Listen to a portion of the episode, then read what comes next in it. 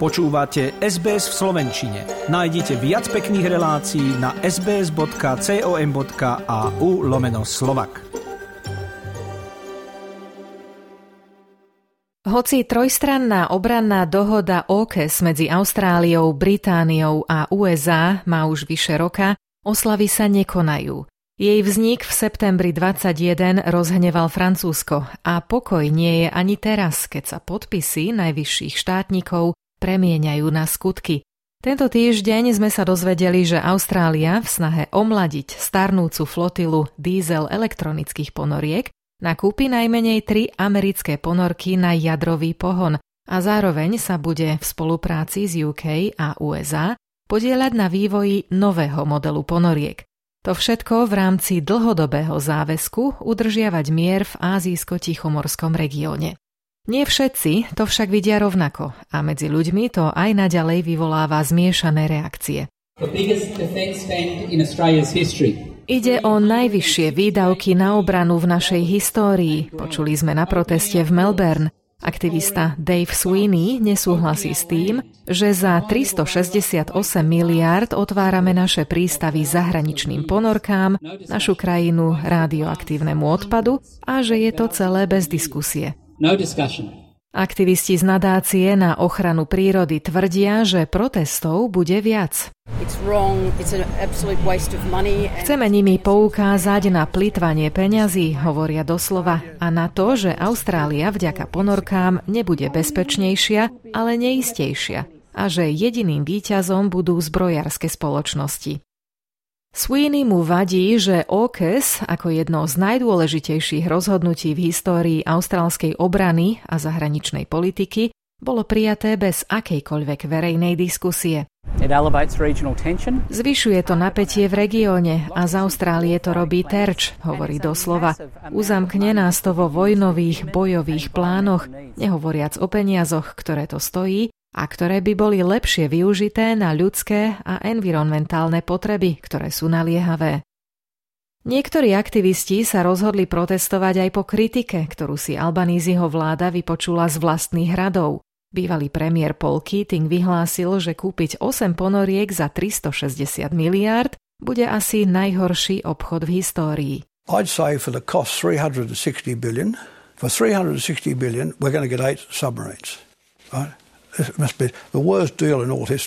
S dohodou OKES nesúhlasia niektorí odboroví lídry a napríklad aj niekdajší minister radovej a Gillardovej vlády Peter Garrett, ako doslova napísal, citujem, OKES smrdí a to je ešte pekne povedané. Dohodu označil za najdrahšiu a najrizikovejšiu akciu, akú kedy austrálska vláda podnikla.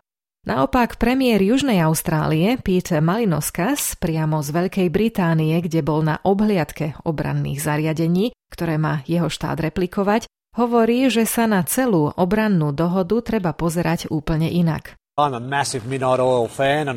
Som veľkým fanúšikom Midnight Oil a Petra Gereta si mimoriadne vážim, ale na toto mám zjavne úplne iný uhol pohľadu, hovorí. OKES a program jadrových ponoriek je o investíciách do našej zvrchovanosti a do schopností, nie o ich postúpení iným. Napriek kritike z niekoľkých strán však treba povedať, že dohoda má obojstrannú podporu, tak vládnej strany práce, ako aj liberálov. A majú už od jej podpísania bývalou koaličnou vládou pred 18 mesiacmi. Profesor medzinárodných bezpečnostných a spravodajských štúdií na univerzite v Kembere John Blacksland pripomína, že OKES je nevyhnutným prvkom celkovej obrany a bezpečnosti Austrálie. Nemôžeme dovoliť, aby nás OKES vymedzoval, povedal. Potrebujeme ho. Zaviazali sme sa k nemu rovnako ako Spojené kráľovstvo a USA. A to, že teraz ľudia broja proti nemu, je podľa môjho názoru silno kontraproduktívne. Tým, ktorí sú proti aliancii AUKUS, podľa neho uniká pointa. Toto sa nedeje vo vzduchoprázdne. Žijeme vo svete, kde Čína a Rusko nepoznajú hraníc, kde prebieha vojna na Ukrajine a kde Čína doslova priemyselným tempom buduje svoje vojenské kapacity. Námorné, vzdušné, pozemné, vesmírne, kybernetické a balistické raketové. Nemôžeme sa tváriť, že sa to nedeje. Ak sa pozriete okolo seba, uvidíte, že aj iné krajiny znervozneli. Japonsko alebo Južná Kórea, Filipíny zdvojnásobili svoj vzťah so Spojenými štátmi, India sa pripája k štvorstrannej dohode Quad a nič z toho sa nedieje bezdôvodne. Práve naopak, spomínané krajiny sú vážne znepokojené aktivitami Číny.